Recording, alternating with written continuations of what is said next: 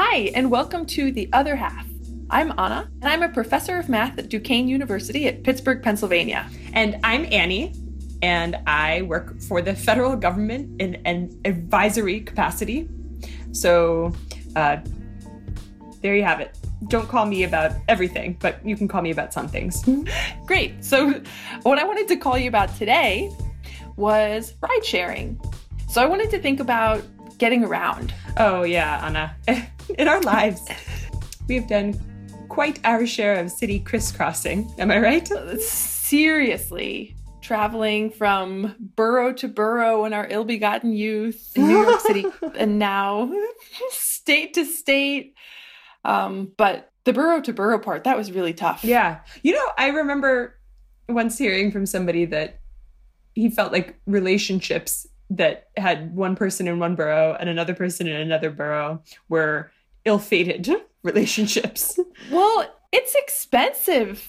Amen. It's very costly to get around and also kind of a pain in the butt. And I think that, like, mm-hmm. at the time when we were traveling around, you actually had to stand out on a street corner and wave your arm around, which was like much harder than it is now. So it was costly. You, mean and- you actually had to hail a cab?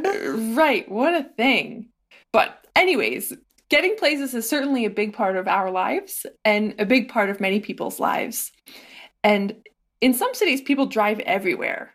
And when you drive a lot, of course, these cities get really congested. And this is obviously a big environmental problem, but it also is kind of a quality of life problem.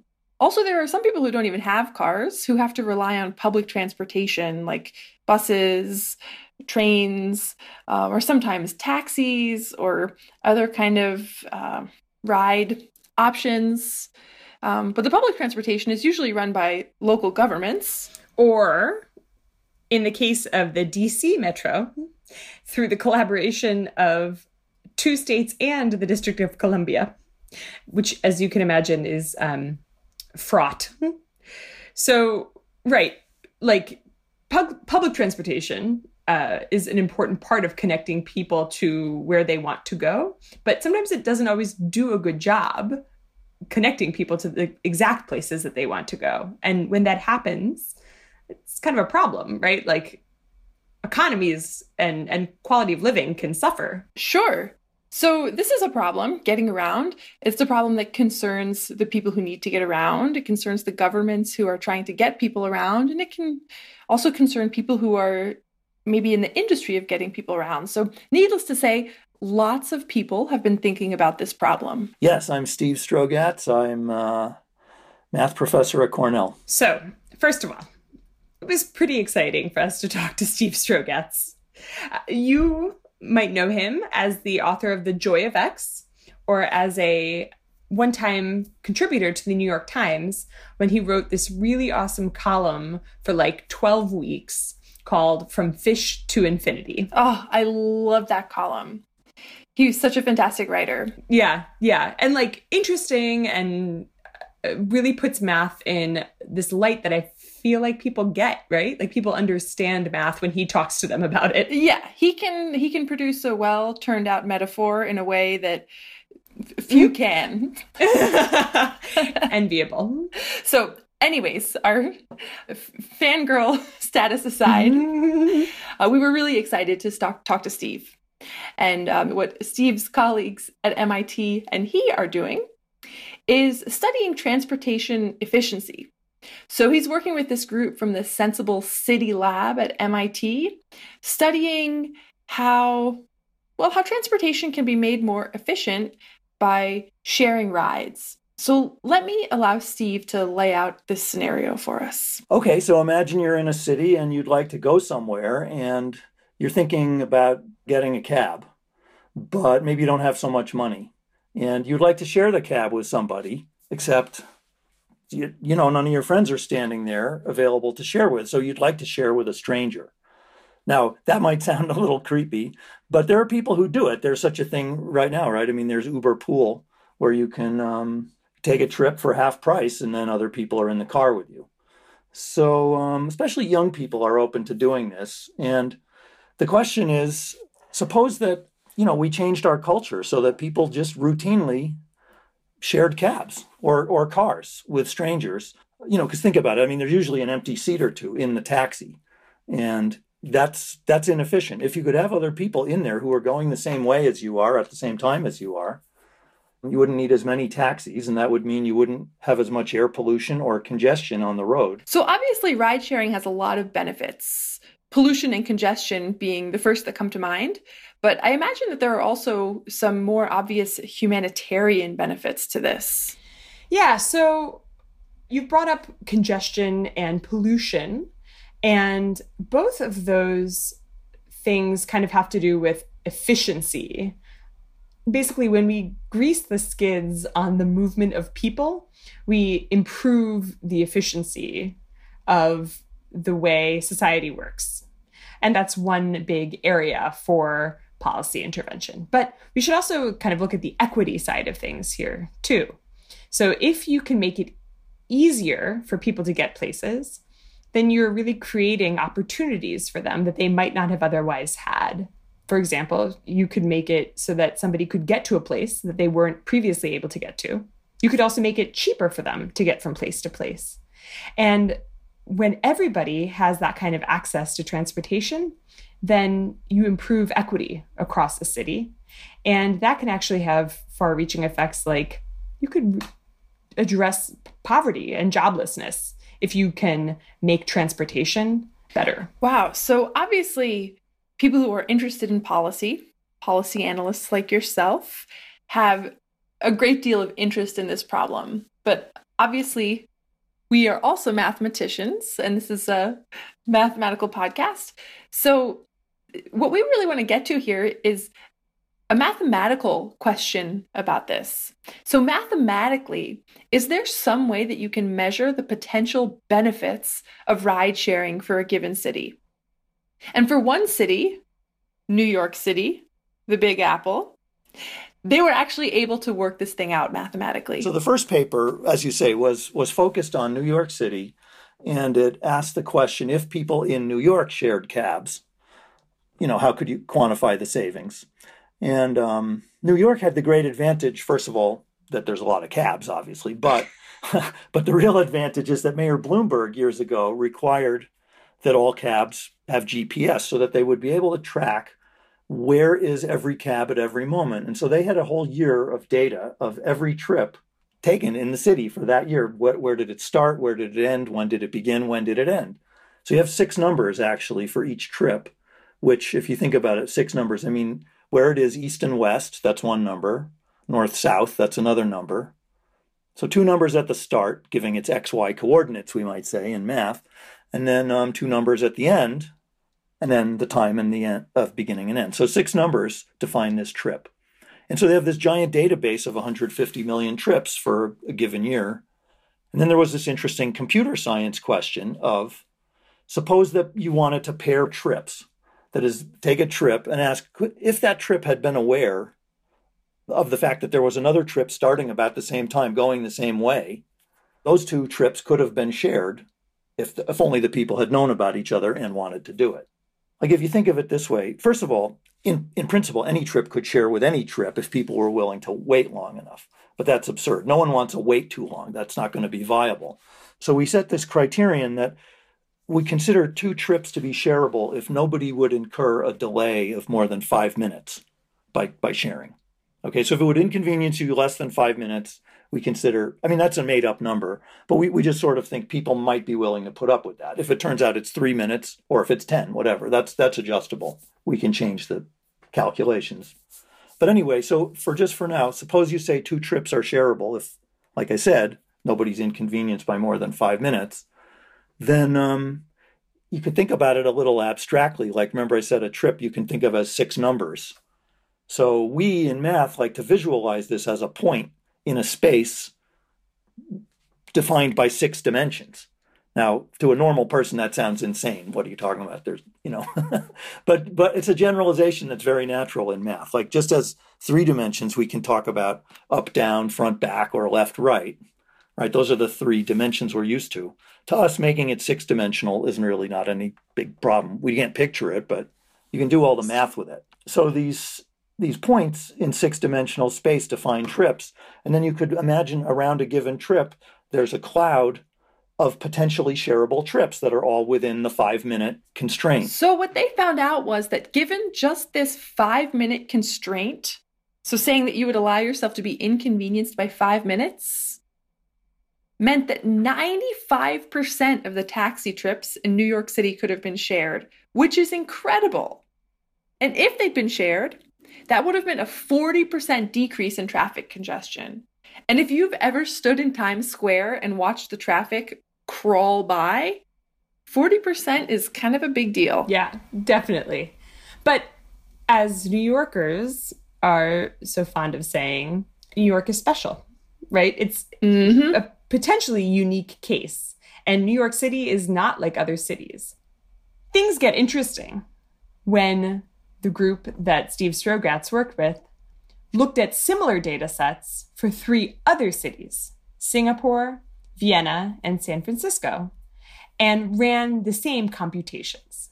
And what they were really trying to find out was if the other cities also had such a high percentage of rides that could have been shared, given some minimum or maximum inconvenience that people would have been willing to incur.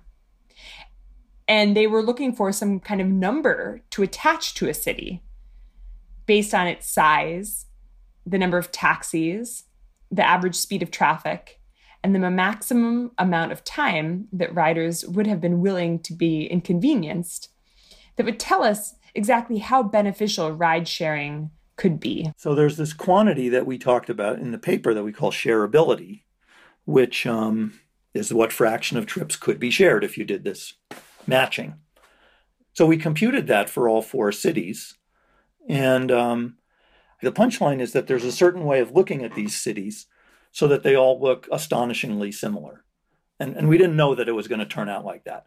That is, the suggestion in the paper is that there's a universal law for the potential of ride sharing, that, that all cities have the same potential if you look at them the right way. And, and not only that, but that there's a simple math explanation for why they do. So it looks like these cities, in some sense, are behaving the same with respect to shareability. But how can that really work when some cities are bigger than others?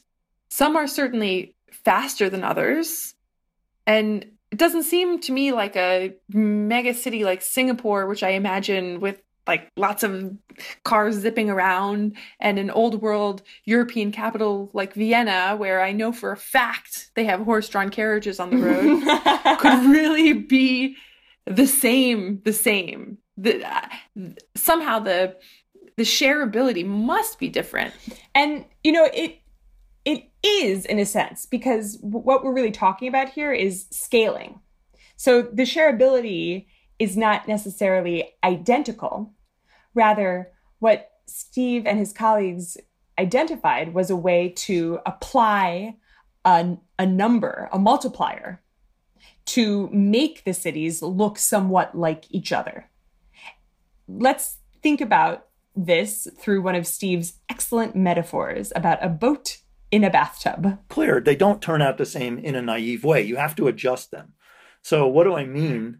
I mean, that the, the first word in the title of the paper is scaling. It says scaling law for urban ride sharing.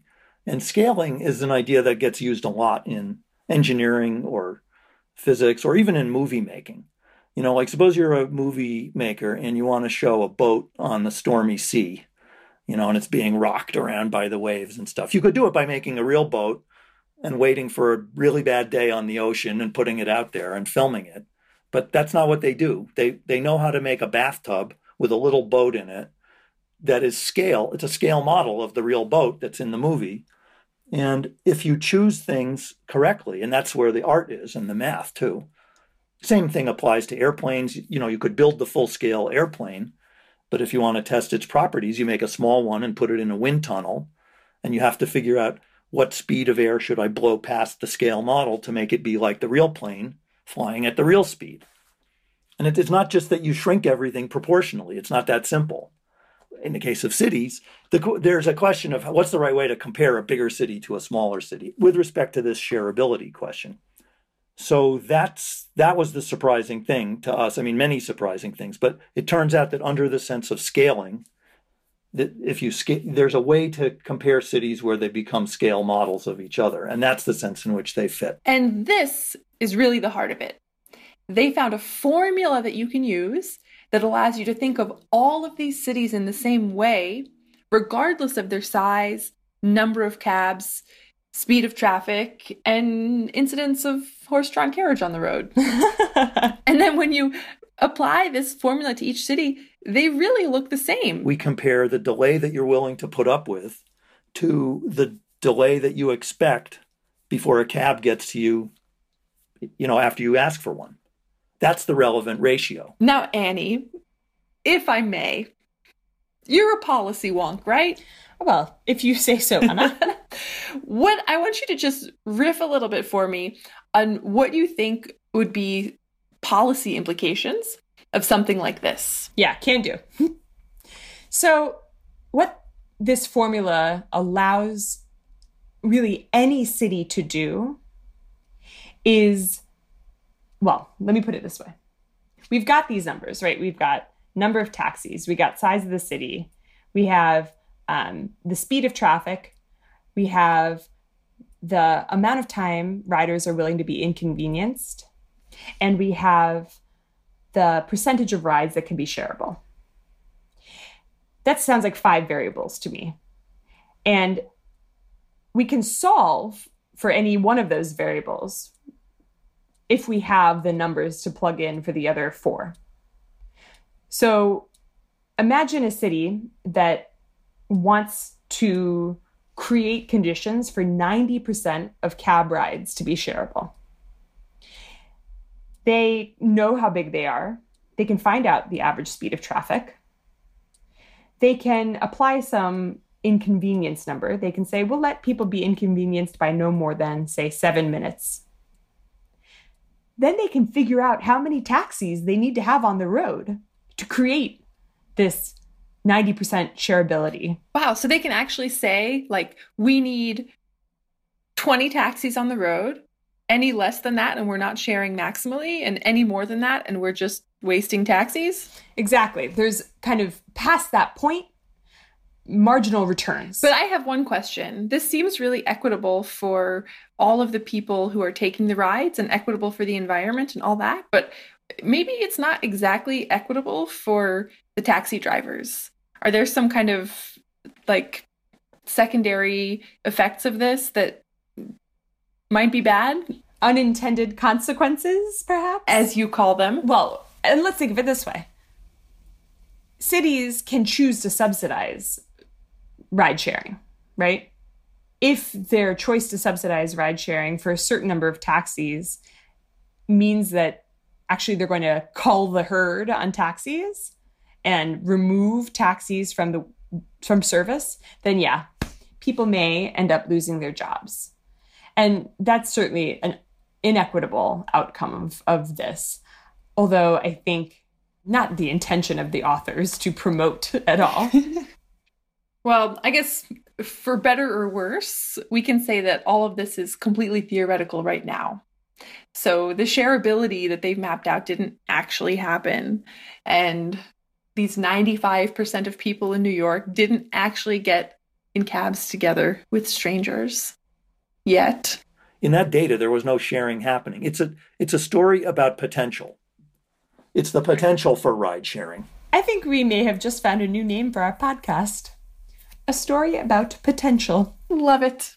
On that note, let's go arrange a carpool somewhere. Yeah, but let's take Lyft line because, you know, Uber. Mm. Oh, I know. Anyways, Thanks so much for listening. And many, many thanks to Steve Strogatz for taking the time to chat with us. It was such a pleasure. And thanks, as always, to our executive producer, Samuel Hansen, the big boss in charge of the Acme Science network of podcasts. If you want more information about this show, you can check out more on our website at theotherhalf.acmescience.com. We will also be posting a link to this paper itself. And we invite you to come to our website and take a look at it and learn more about ride sharing. Okay, now we gotta go. Our lift is getting here in two minutes.